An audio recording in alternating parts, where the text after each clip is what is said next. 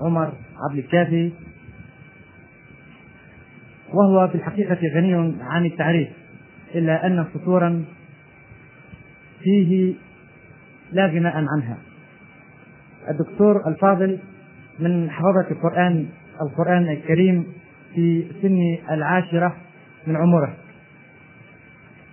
وهو حاصل على الماجستير في الدراسات الإسلامية من جامعة في الفتح المقارن من جامعة الأزهر وعلى الدكتوراه في العلوم الزراعية.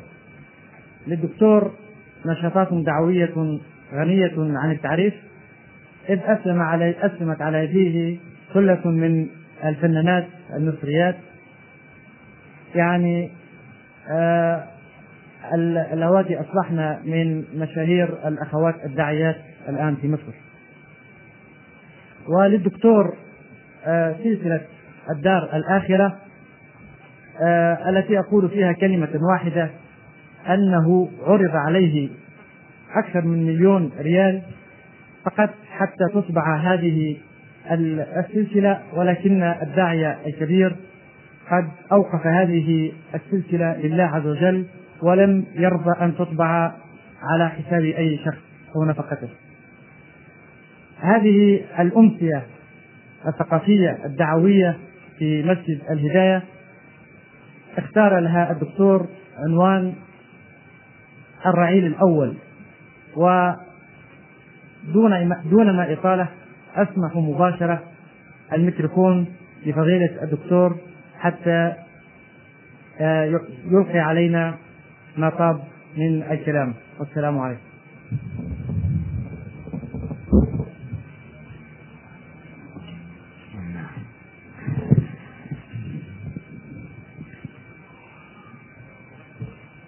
أحمد الله رب العالمين حمد عباده الشاكرين الذاكرين وأشهد أن لا إله إلا الله ولي الصالحين وأشهد أن سيدنا محمدا عبده ورسوله. اللهم صل وسلم وبارك عليك يا سيدي يا رسول الله. صلاة وسلاما دائمين متلازمين إلى يوم الدين ثم أما بعد. أحبتي في الله أحييكم تحية الإسلام. وسلام الله عليكم ورحمته وبركاته. أسعد دائما عندما ألقى إخواني المسلمين وأخواتي المسلمات في كل مكان من أرض الله التي هي أرض لا تخص شعبا ولا تخص جنسية وإنني أرى أن الأرض كلها لله سبحانه وتعالى يورثها من يشاء من عباده. أن هذه المسميات التي سماها البشر هي أشياء أو مسميات ما أنزل الله بها من سلطان فالأرض لله ونحن جميعا عباد الله نحيا على هذه الأرض لنعمرها بصلتنا برب العباد سبحانه وتعالى المخلف الذي جعلنا خلفاء له في هذه الأرض إني جاعل في الأرض خليفة. هذا الخليفة يجب أن يعتز بتلك الخلافة. لأننا لو تخيلنا مسؤولا من المسؤولين أو رئيسا أو ملكا أرسل مبعوثا شخصيا له في مكان ما فإن هذا المبعوث يتكلم بلغة من أرسله أو بلغه من يمثله. ولا يستطيع أن يخرج عن الإطار المرسوم له لأنه يمثل هذا الملك أو يمثل ذلك الإمبراطور أو هذا الرئيس. ولله المثل الأعلى إذا كنا خلفاء لله عن الأرض خلفاء لله في هذه الأرض فأين تحقيق هذه الخلافة؟ تحقيقا حقيقيا. حتى ندعم في هذه الأرض كلمة لا إله إلا الله. هل ندعمها بخلافاتنا وشقاقاتنا التي لا طائل تحتها؟ أرى في كل مكان تقريبا إلا من رحم ربه. يعني معارك بلا ميدان. يعني خلافات تثور وتفاهات تكبر وأمور صغيرة تصير كالجبل. ونجعل من الحصاة جبلا في أمور لا تعود على المسلم بغناء ولا فائدة. ولكن تؤخر وتجعل قلب الإنسان لا ينشرح لأخيه المسلم ولا يستوعب أنه في هذه الدنيا غريب إن لم يكن له أخ في الله. إذا رآه غافلا ذكره وإن رآه ذاكرا أعانه. هذه الخلافة تقتضي منا أمورا كثيرة ولكن ليس هذا هو موضوع الحديث. وإنما موضوع حديثنا كما اقترح إخوتنا البارحة مع الرعيل الأول. نحن في حاجة إلى أن تنشرح صدورنا بأن نعيش مع رعيل مع رعيلنا الأول من صحابة الحبيب صلى الله عليه وسلم ومن تبعهم بإحسان. فنحن لو تحدثنا في السياسة لضاقت نفوسنا. ولو تحدثنا عن خلافاتنا لا أظلمت قلوبنا.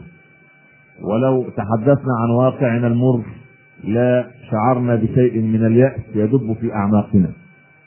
ولو تحدثنا عن مشكلات البيوت وما فيها من مصائب وما فيها من حواجز ما بين الرجل وزوجته وما بين الابن وأبيه وما بين البنت وأمها وما بين الأهل والقريب وسواء في دار الغربة أو في دار الإسلام لا تحسرنا وما خرجنا بشيء طائل لكن أيضا الحديث عن الرعيل الأول ليس في وصف صورة جميلة أنتم تعرفونها. ولكن إذا وقف الرعيل الأول على أعلى السلم فنحن يجب أن نرتقي. يعني بدلا من أن تقف أنت على الدرجة الخامسة فلتصعد إلى السابعة. وإن كنت واقفا على الدرجة العاشرة فلتصعد إلى الدرجة العشرين. إذا فرضنا أن الدرجات مئة والصحابة وقفوا مع رسول الله صلى الله عليه وسلم عند الدرجة المئة فأنت يعني غز السير نحو هذه المسيرة التي ما ضاعت الأمة إلا عندما نسيت تماما. هذا الميراث الضخم وهذا الرصيد الكبير وهذا ال ال ال ال ال ال ال الكنز الذي لا ينفذ أبدا من تصرفات وأخلاقيات وخلق صحابة رسول الله صلى الله عليه وسلم. الله عز وجل اطلع على قلوب عباده فوجد أصفاها وأنقاها قلب الحبيب المصطفى فاختاره ليكون رحمة للعالمين وخاتما للنبيين ثم يكاد الإنسان يقول واطلع الله على قلوب عباده فوجد أصفاها بعد قلب رسول الله قلوب صحابته فاختارهم لينصروا هذه الدعوة. تخيل أنت أن يعني أن يبعث النبي صلى الله عليه وسلم في في أقوام الإسلام. مثلا يعني. أفرض جدلا يعني. أو أسأل السؤال بطريقة أخرى. لو زارنا أحد الصحابة في بيوتنا حاليا طرق الباب وجدت بالباب أبي بكر أبا بكر أو عمر مثلا يعني ودخل بيتك. بالله عليك قبل دخول أبي بكر وقبل دخول عمر ماذا سوف تداري وماذا سوف تظهر؟ ولكن الكارثة أن يفاجئك بزيارة. ما الذي في بيتك يشرفك أمام أبي بكر. يعني هب بدلا أن أبا بكر أو عمر عاش أسرة من أسرنا يوما. ورأى كيف تتعامل الأسرة مع الإسلام ومع الدين ومع حقيقة لا إله إلا الله. ماذا يرى من حقيقة لا إله إلا الله في بيوتنا؟ يعني شيء يعني محزن أم شيء مفرح. ألا يصر أحد الصحابة وأحد رعيلنا الأول من يعني من بيوتنا. ما الذي يدخل عليه السرور الأمر الثاني ليس الحديث عن الرعيل الأول هو حديث يعني أكاديمي. لا أنا لا أحب الأكاديميات في الأحاديث. أنا أحب أن أواجه المسلمين بمشاكلهم بمشاكلهم. يعني مشاكل المسلمين كثيرة. حتى الإنسان مع نفسه. لأننا كما نعلم أن الإيمان يزيد وينقص. الإيمان في حالة الزيادة وفي حالة نقصان. كيف يزيد الإيمان ولماذا ينقص الإيمان؟ هذا أمر يجب أن يكون في الحسبان. لأننا كما نقول دائما أن المسلمين قد شغلوا أنفسهم بسفاسف الأمور وإن الله يحب من الأمور أعاليها ويكره سفسفها يعني الصحابي كان يأتي أو الرجل الأعرابي يأتي إلى رسول الله صلى الله عليه وسلم ليدخل في الإسلام. فلما يدخل في الإسلام علمني الإسلام يا رسول الله. بالله عليك لو دخل رجل نمساوي عندك ويقول لك علمني الإسلام. تحتاج كم من الوقت كي تنقل له صورة عن الإسلام؟ كنظر نظر يعني نظريا. أظن يعني نصف ساعة لا تكفي. ولا ولا نصف يوم ولا محاضرة واحدة. لكن الأعرابي كان يأتي ليتعلم الإسلام. فيقول الرسول يا أبا ذر علم أخاك الإسلام. ينتحي أبو ذر بالرجل دقائق. يقرأ عليه سورة الزلزال. حتى يصل إلى قول الله عز وجل فمن يعمل مثقال ذرة خيرا يره ومن يعمل مثقال ذرة شرا يره. فيبكي الرجل. ويقول كفى يا أبا ذر. أيزن ربنا بمثقال الذرة؟ يقول نعم. يقول كفاني تعليما من الإسلام. علمني إيه كان؟ طب اللي عليك دي 40 سنة تتعلم. عملت إيه؟ مش لسه عامل مشكلة في المسجد ولا لسه؟ ولا ما عملتش؟ أنت نفسك مشكلة. خلي بالك.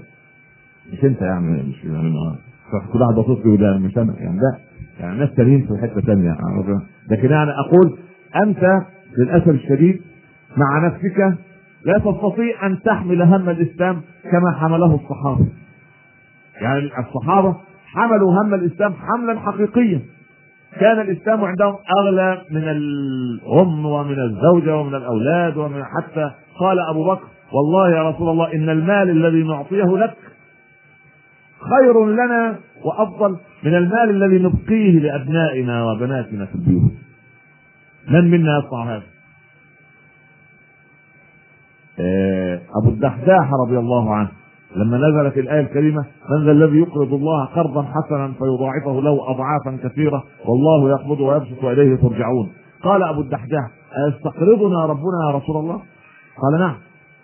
قال لا أملك إلا بستانا قد أقرضته لله. قصة غير كده قد تكون عادية. هي مش عادية برضه بالنسبة لنا. ده برضه كلام نظري. ده كلام بالنسبة لنا في أسماعنا سنة 2001 ميلادية.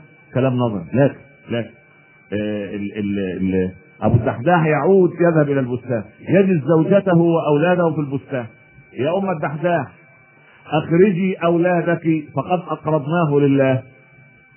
الأعجب ليس في هذا فيما هو آت أم الدحداح تضع أصبعها في افواه أطفالها فتخرج ثمرات كانت في افواههم وتقول ليس لنا حق فقد اقرضناه لله. اعمل واقع عليك مر. تخيل انت النفقة في سبيل الله. خدتك الحمية والجلالة وخرجت يا فلان تشتري السيارة؟ خلاص تشتري السيارة. بكام؟ بكذا ألف شيلين وروحت من غير سيارة. زوجتك فين السيارة؟ والله الشيخ عمر ربنا يكرمه. انتدى لنا النفقة في سبيل الله. نبعت شوية فلوس كده لإخواننا أولادنا في فلسطين. الحقيقة يعني أنا افترضت في السيارة. الإجابة أنت تعلمها. وتعرفها حقيقة الأمر يعني. تعرف ماذا سوف يحاك بك أنت وال يعني الشيخ عمر بتاعك يعني. خلي بالك. لكن أبو الدحداح لم يحسب حسابا في قضية أن أنت إيه القضية اللي أنت بتتردد فيها؟ تحسب حساب الدنيا. لأن الآخرة عند الصحابة وعند الرأي له كانت عظيمة وكان لها مكانتها.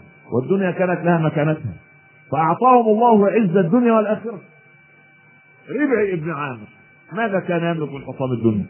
لا شيء رجل يلبس ثوبا قصير قد يكون مرقعا ويدخل على الرجل يعني أكبر رأس عند عند الفرس ويقول له ماذا جاء بكم من البدو يا أعراب؟ يعني جايين تعملوا إيه؟ قال إن الله ابتعثنا لنخرج الناس من عبادة العباد إلى عبادة رب العباد. ونخرج الناس من جور الأديان إلى عدل الإسلام. ونخرج الناس من ضيق الدنيا إلى سعه الآخرة. بيننا وبينكم أمور ثلاث. إما أن تدخل ومن معك في دين الله وإما أن تدفع الجزيه صاغرة وإما أن يكون بيننا وبينك السيف. هذا كان يملك ربع بن عامر تخيل تخيل أنت كما قلنا في محاضرة الأمس أن ربعي هذا كان يملك شبكة الإنترنت. ماذا كان صنع بالاسلام انت عملت إيه بالانترنت يعني اهو بقى تحت إيدك. فالكارثة كل الكارثة. انظر إلى هذا الجيل العظيم وانظر إلى واقعنا المر.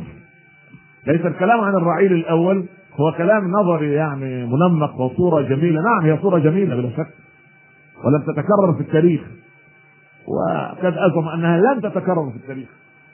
لأن هؤلاء ناس اصط- اصطفاهم رب العباد لينصروا دعوة الله ودعوة رسوله صلى الله عليه وسلم. يعني واحد زي مثل أبي بكر رضي الله عنه لما كان في مرة يضربه الكفار حتى أن أمية بن خلف والعياذ بالله كان يحرف نعله كعب النعل أعزك الله كعب الحذاء ويضرب به وجه أبي بكر حتى استوى أنف أبي بكر بوجهه وحمل إلى البيت. مغشى عليه. اغمى عليه يعني. وكانت إذا مست غدائره تساقطت يعني اللي مس شعر أبو بكر يشيل التعذيب الشعر يقع. وكان غزير الشعر رضي الله عنه. أول ما أفاق. ماذا صنع رسول الله؟ فام رومان زوجته وأمه بخير يا أبا بكر. لا لا بد أن أراه. أنت لا تستطيع أن تسير. تحمله زوجته وأمه يستند على أم رومان وعلى أمه حتى يذهب إلى بيت رسول الله صلى الله عليه وسلم. طالما أنت بخير فنحن بخير يا رسول الله. أنت لما تعرف بس إن في شيخ يعني عليه علامة استفهام أنت عارف. لا لا لا لا. يعني مفيش إلا التليفون الراجل ده. شيله من الأجندة حتى. مفيش داعي نتصل بيه يا أخي. ده أنت هو على الهوى لا إله إلا الله. مجرد يعني ده لا. يوم الهجرة. أبو بكر يبكي فرحا. وهو الذي يعلم أن الذي يسير مع هذا الرجل بمقاييس الدنيا. اللي يسير مع هذا الرجل اللي يسير مع سيدنا رسول الله في هذا اليوم. يعني مؤمن بمقاييس الدنيا البحتة أم أم هناك خطر؟ هناك كل الخطر علي وهو صبي صغير لما ينام في فراش رسول الله صلى الله عليه وسلم. يعني كانت معذرة بال- بال- باللهجة المصرية فتوانة يعني أبدا أبدا إنما هي فتوة فتوة حقيقية. أن ينام قال يا علي نم في فراشي. عشان سببين. السبب الأول كل ما الكفار ينظروا من ثقب الباب لسه إيه؟ محمد نائم هنا. والأمر الأعجب وعند الصباح لقريش أمانات عندي فأعدها إلى أهلها. ناس بيطاردوه وهو يعيد الأمانات. وبعدين الأعجب من هذا أيضا.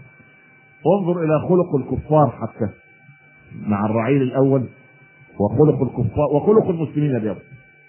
عمرو بن هشام أبو جهل يعيب عليه تعيب عليه قريش. لما لم تكسر على محمد بابه فتأخذه من سبيله؟ ولا تنتظر حتى يهرب هو صاحبه كيف يعني؟ فيتعجب ويقول أبو جهل فرعون الأمة. وتقول العرب هتك عمرو بن هشام حرمة بيت محمد. إذا كان هناك مكارم أخلاق برضه لأن الرسول يقول إنما بعثت لأتمم مكارم الأخلاق. يعني حاتم الطائي لما وقعت سفانة الأجر ابنته وقالت يا محمد خلي سبيلي. إن أبي كان يصنع كذا وكذا. فيما تحفظون يعني مش نعيد عليكم ما تحفظون. خلوا سبيلها. فإن أباها كان يحب مكارم الأخلاق وإنما بعث لأتمم مكارم الأخلاق. والله يا أمة الله لو كان أبوك مسلما لترحمنا عليه بس للأسف مات على غير الإنسان. حاتم الطائي ده كان لا يأكل إلا وضيف عنده. فلما تزوج عروسا جديد لسه الصبح قدمت له الطعام. قال لا أين أكيلي فأنا قال نعم ما أنت هتاكل بس أين اكيلي؟ ويقول في البيت الشعر اللي أنتم حافظينه يا ابنة عبد الدار إلى آخره إذا ما صنعت لي زادا فالتمسي له أكيلا فإني لست آكله وحدي. وإني لعبد الضيف ما دام عندنا وما في إلا تلك من شيم العبد. يعني الضيف لما يجي يبقى أنا عبد له. وأنا من صفه العبد ما فيش إلا الصفة دي. يا ضيفنا لو زرتنا لرأيتنا نحن الضيوف وأنت رب المنزل. الله يرضى عن أبي يوسف تلميذ أبي حنيفة. لما جاء يوم العيد أبو يوسف حصلته ضائقة مالية وهو عالم المسلمين وإمامهم في العراق بعد إمامه الأعظم أبو حنيفة النعمان. فقال لزوجتي يعني يعني هل أفضل نحن من بلال؟ قالت وماذا صنع بلال؟ بلال ضربه مؤذن رسول الله صلى الله عليه وسلم عندما لم يجد ما يضحي به ذبح ديكه فتبسم الرسول وقال أمؤذن يضحي بمؤذن؟ ده دليل أن الرسول كان بيبتسم يا أخي ده في ناس تشوفها أنا لو طلع عليا بالليل أخاف منه أنا لو فاجئني بالليل كده الأخ أنا أقول أخ ليه إيه اللي وداني في وشه يا أخي افرد وشك للناس. هل أخبركم أحد من العلماء أن اسنانك عورة؟ أحيانا في بعض المسلمين ما يشوفش اسنان يضحك تبسم لا بس في المسجد. هو المسجد للكآبة فقط. يا أخي ده الصحابي اللي جلس بعد العصر ودخل الرسول عليه واضعا خده على كفه. ما الذي يجيزك فيه؟ قال يا رسول الله يا رسول الله هموم وديون. ألا أعلمك حديثا إن قلته أذهب الله همك. وقضى دينك حافظين أنتم الحديث. اللهم إني أعوذ بك من الهم والحزن والعجز والكسل والجبن والبخل قال بالدين وقهر الرجال هل فما أن قلتها إلا أن أذهب الله همي وقضى ديني يطلع لك راحة المسجد بس أنا بقالي 20 سنة بقول ما فيش فايدة. لأنك بتختبر الله سبحانه وتعالى. قلها بيقين يا أخي. أبو يوسف قال لزوجتي سوف أذهب لصلاة العيد مع المسلمين. فاذبحي ديكا لنا. خلاص وتنتهي المشكلة زوجته أرادت الإمساك بالديك قفز الديك عند الجيران. الجيران بيسألوا خيرا ما لكم والديك شوف حاجة والله عندنا أزمة عندنا خروف قال يا الجيران مش زي جارك. لا الله بيت أبو يوسف عالم المسلمين ما عنده خروف فالجار راح باعت خروف الجيران يمسكوا الديك عشان يرجعوا ينطوا على بيت الجيران التانيين. الجيران يعني إيه أصل الديك بتاع أبو يوسف كان يذبحه عشان ما عنده الجيران يبعت المهم أبو يوسف رجع ليه 13 خروف. قال عجبا إسماعيل فدي بكبش واحد. وديك أبو يوسف بثلاثة عشر. سبحان الله. إيه ده؟ إيه المملكة دي؟ إيه العز ده يا أخي؟ بس خلي بالك من نقطة. شوف الناس كانوا بيعملوا مع العلماء. ها؟ المهم عليك. ربنا يبارك فيك. أكرمكم الله. الله يرضى عليك يا سيدي الله يبارك لكم أنا محلقين ان شاء الله الله يكرمك فأريد أن أقول أريد أن أقول أن هذا الرعيل أخذ حقيقة الدين فطبقها في حياته وكان على نفسه ميسرا ما عثرش على نفس المسألة. يعني عمر الله يرضى عليه وكان رجلا مقداما في إحدى الغزوات تقدم والصحابة يريدون ماء من بئر دخل عمر على صاحب البئر أنت صاحب البئر؟ قال نعم. قال أترد السباع عليك؟ يعني السباع في فكرة من البير ده؟ عشان عمر يقصد إيه؟ السباع تاكل إيه؟ تاكل فيها دم ملوث من الفريسة. دم أوروبا كلها وادي لهم 30 سنة بيأكلون في البقر والبتاع برضه علف حيواني بقت بدل ما كانت آكلة عشب صارت آكلة لحوم وبعدين يعني البقرة ما احتملتش فحصل لها إيه؟ الحالة بعد عنك اللي هي إيه؟ حالة الجنون والله أعلم ربنا يستر سبحان الله نسأل الله السلامة القضية ليس لغاية كده بس يعني المهم علينا خلينا إحنا عشان إيه؟ أنا عارف الأسئلة هتيجي ورايك إيه والذبح والذبيحة الأسئلة الإيه؟ المعادة إن شاء الله. هم بإذن أنا حطيت لكم بفضل الله 120 سؤال فيما يخص المغترب في أرض الغربة بإذن الله وعن قريب إن شاء الله هنعمل كتاب كده ونحطه على سي نحطه على شريطه كله ويوزع إن شاء الله لكم بإذن الله عما يهم المسلم في أرض الغربة. ندعو الله أن يعني إن شاء الله ييسر هذا الأمر بإذن الله رب العالمين. إن شاء الله يعني إن شاء الله. آه الله يرضى عليكم. لأن ده أمور مهمة. وبعدين ما زلت أؤكد لا تستفتي عالما يمكث بجوار الحرم أو في لجنه الفتوى بالازهر هم علمائنا وأساتذتنا وترابهم على رؤوسنا. طبعا تراب يدوسه العلماء على رؤوسنا يعني من أعلى ده أمر طبيعي ولكن هو لم يعايش بيئة الكفر آه. يعني أنا لسه يعني جاب واحد بالأمس فوجئت بالبيئة مختلفة تماما. يعني الراجل بيسألني عن تحريم الورد. في بلد الورد. خلي بالك أنت. ولك إيه, إيه عايزينك تحرم لنا بيع الورد. أنا مش فاهم السؤال طبعا. لو واحد زي حالاتي كده جاي فجأة كده. مين قال إن الورد حرام؟ اتى الموضوع له قصة. كل حكايه لها قصة عندكم ما شاء الله لا قوة إلا بالله. ها؟ زي القصة بتاعت جابر رضي الله عنه. حتى فقه الصحابة والفقهاء أن الأمر كذلك. من أكل لحم جزور فليتوضأ. هذا حديث. يأكل لحم الجمل ظاهره كده يتوضأ. القضية لها قصة. أن الصحابة رضوان الله عليهم جابر بن عبد الله جاء وقع على أذن الرسول صلى الله عليه وسلم. وقال ائتني ومعك عشرة يا رسول الله. أنا عزك أنت وعشرة. يبقى العدد كام؟ 11 واحد. وروح جابر جهز حتة لحمه جزء كده قطعة لحم من لحم الجزور وجهزها لإطعام الرسول. صلى الله عليه وسلم صلى الظهر. ها؟ والمسجد مليء. قال إلى بيت أخيكم جابر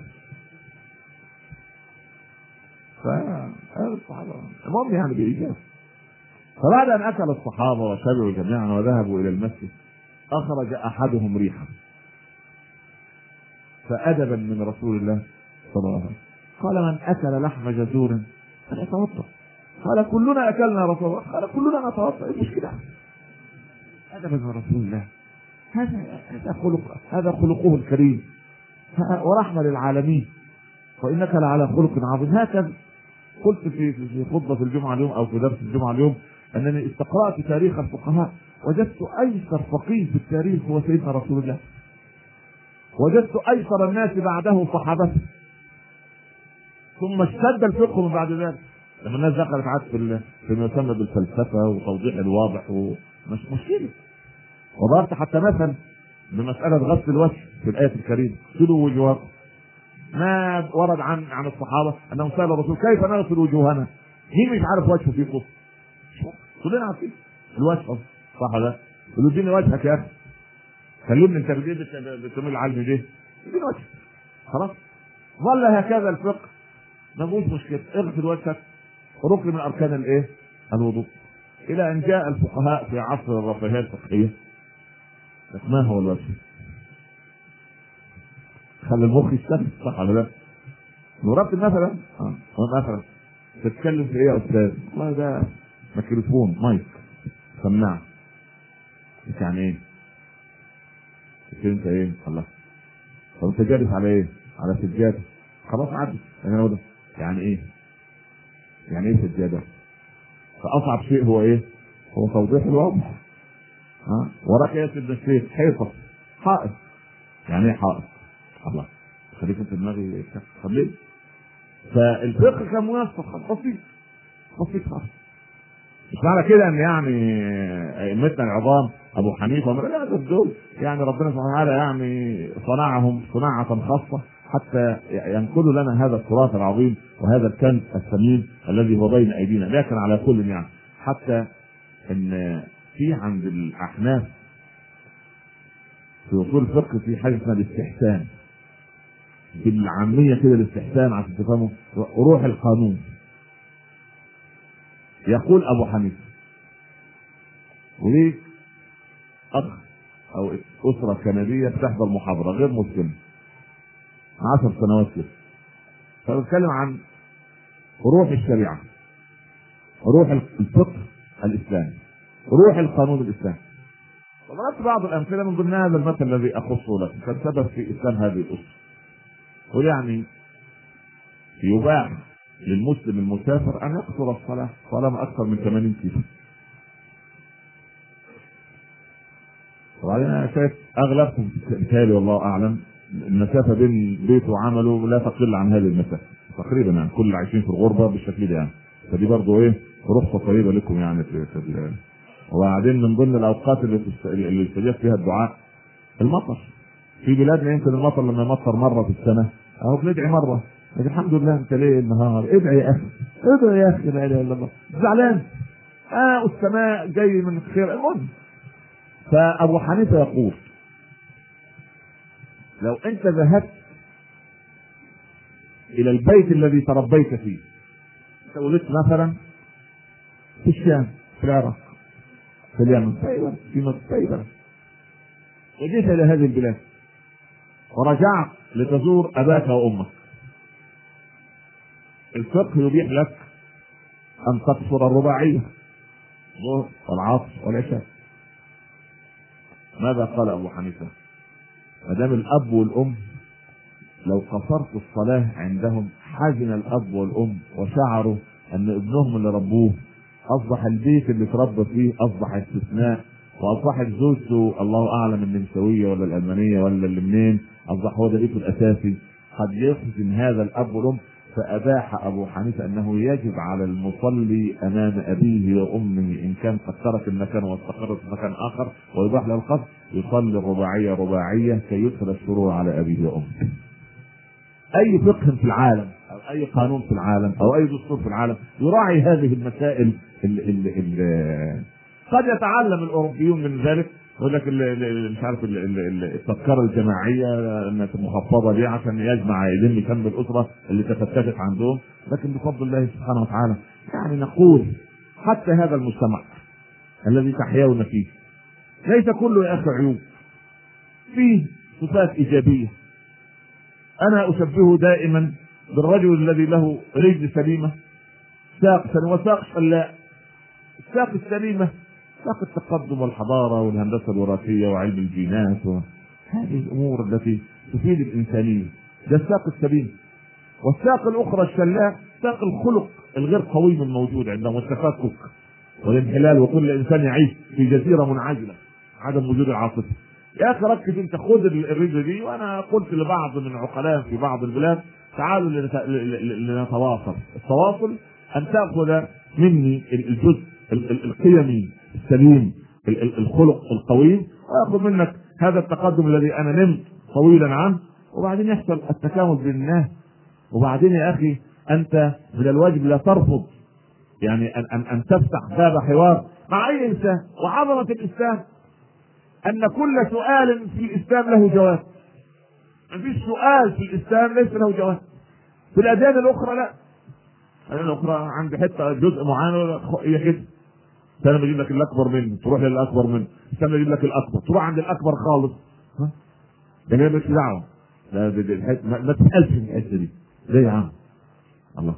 ده إحنا ما عندناش كهنوت ولذلك بهر الصليبيون لما احتلوا بيت المقدس 92 سنة وعادوا إلى أوروبا مرة أخرى. لما انفتحوا على عالم الشرق انفتحوا على عالم بلا بابوات. عالم ما فيهوش سيطرة رجل الدين ما فيش في الإسلام شيء اسمه رجل دين. في عالم بالدين. قد يصلي بي يعني من هو؟ أي إنسان طالما يصح القراءة عني. ويعلم في القرآن والقراءات أفضل مني هو الذي يجب أن يصلي. ما فيش مشكلة.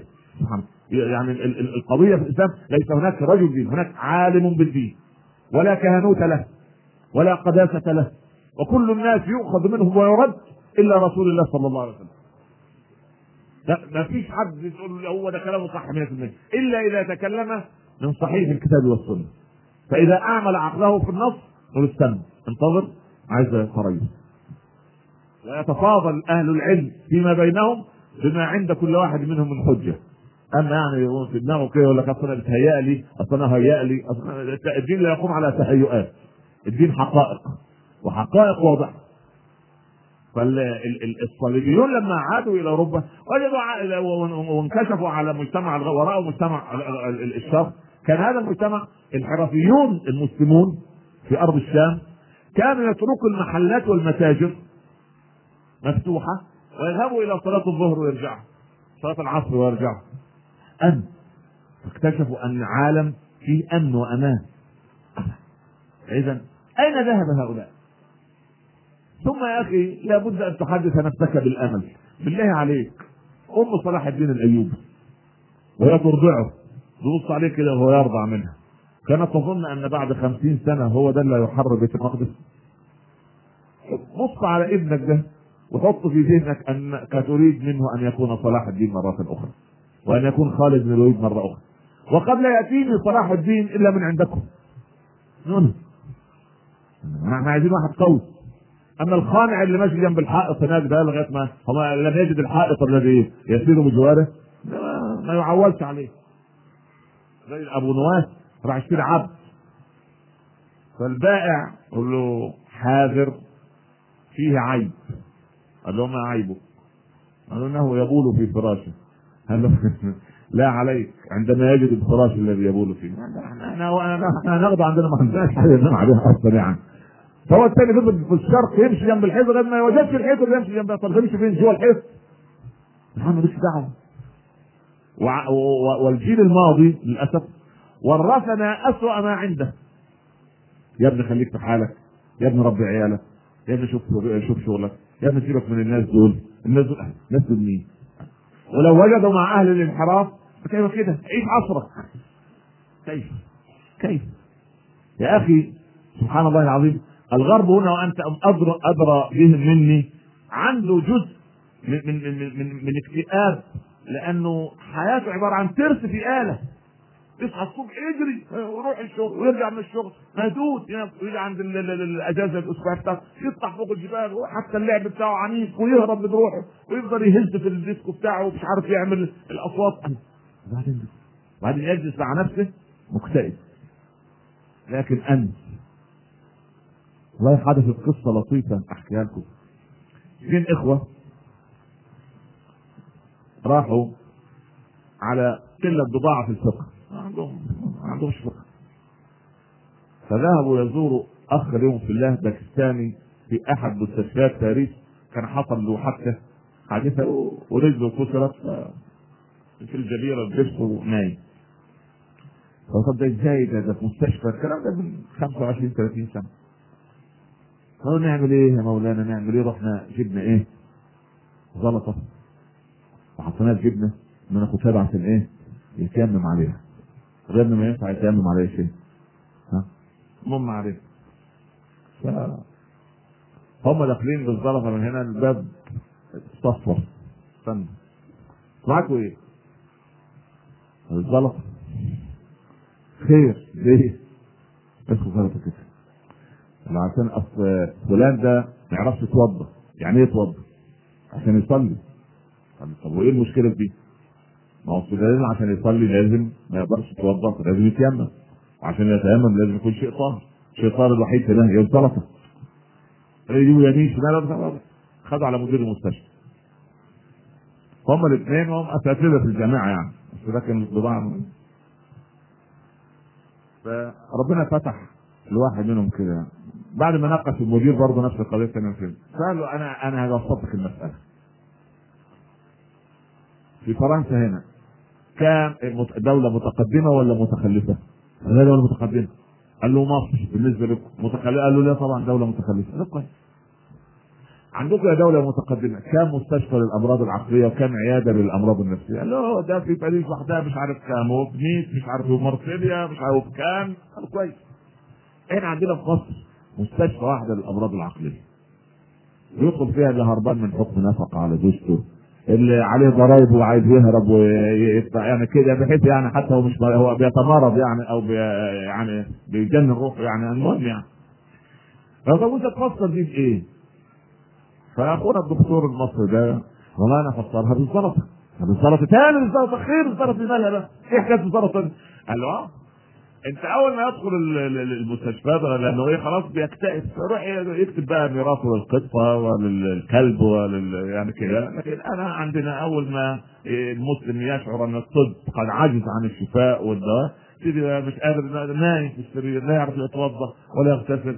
يروح ماسح على ظهره كده بوجهه كده وإيديه الاثنين ويقف ليصلي لله ينشرح صدره ويشعر أن الشافي هو الله رب العالمين فيما قال موسى كريم الله عليه وعلى نبينا الصلاه والسلام عندما قال يا رب أليس الشفاء من عندك؟ قال نعم يا كريم قال ففيما يصنع الأطباء؟ قال يطيبون نفوس عبادي حتى يأتي شفائي أو قضائي.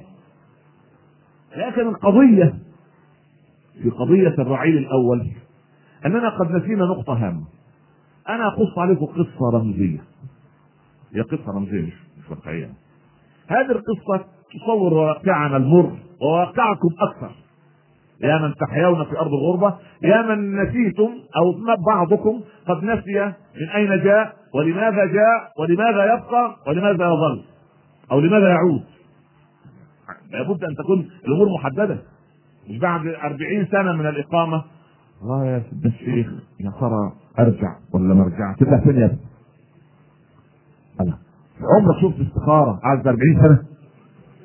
أنت بتستخير من 40 سنة؟ ترجع ولا ترجع يا ابني خلص حط هدف لك.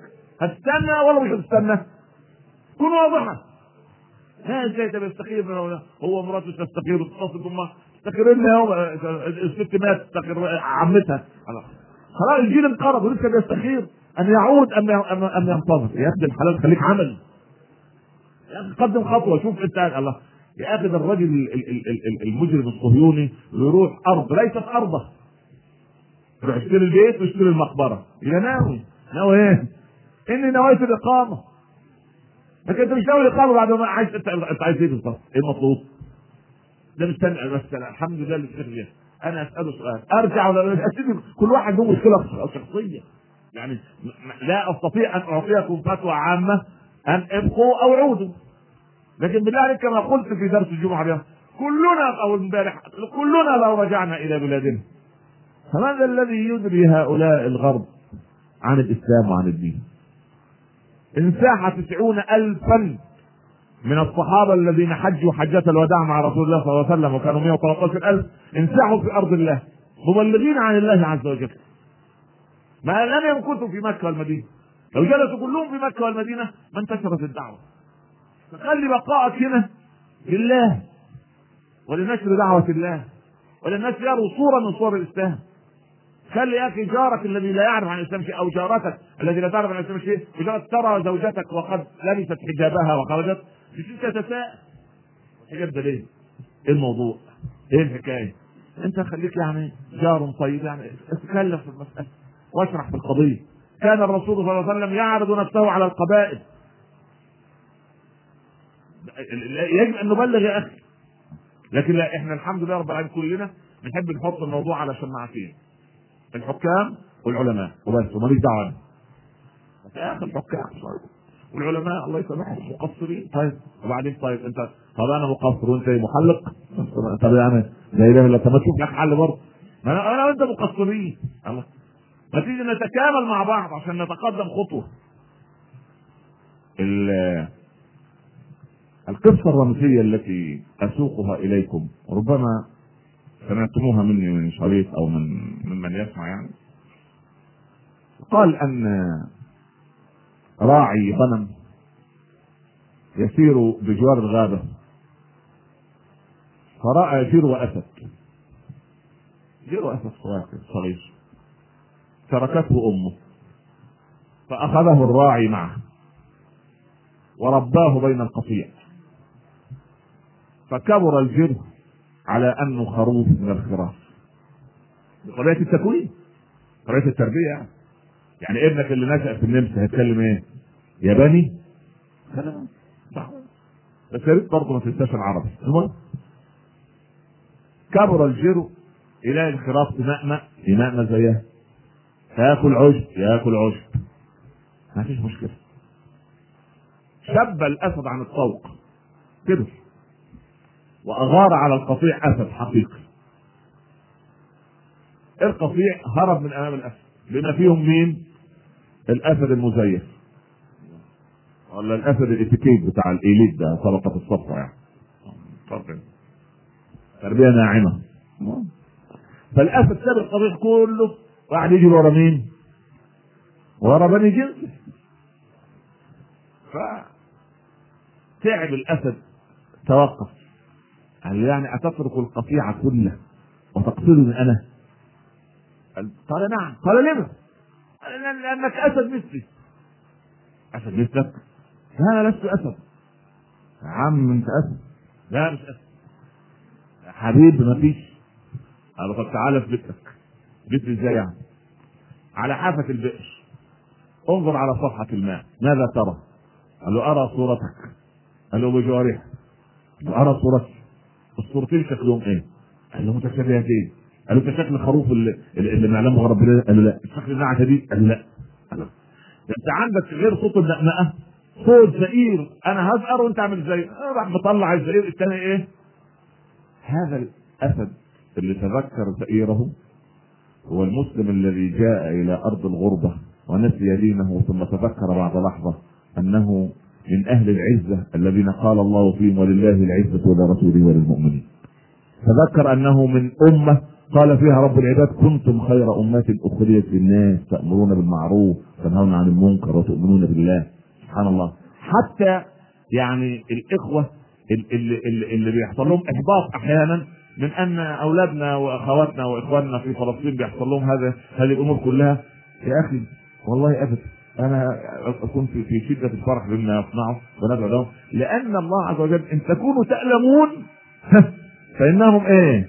يألمون كما تألمون. يبقى استوينا؟ لا؟ لسه. لسه. وترجون من الله ما لا يرجون. أي أمن وأمان لأهل المستوطنات في الكيان الصهيوني؟ ها؟ أي أمن لهم؟ وهم يعني احرص الناس على حياة. لا يقاتلونكم إلا إيه؟ إلا من وراء جدر مش ممكن. الجب صوابير على العيادات النفسية الآن في الكيان الصهيوني لأن الزوجات زوجات الضباط والجنود بدأوا يشتكوا من عشرة أشهر حدث للجنود الإسرائيليين والضباط الإسرائيليين أو الصهاينة عجز جنسي نتيجة الشدة العصبية التي حدثت لهم من ال الانتفاضة المبارك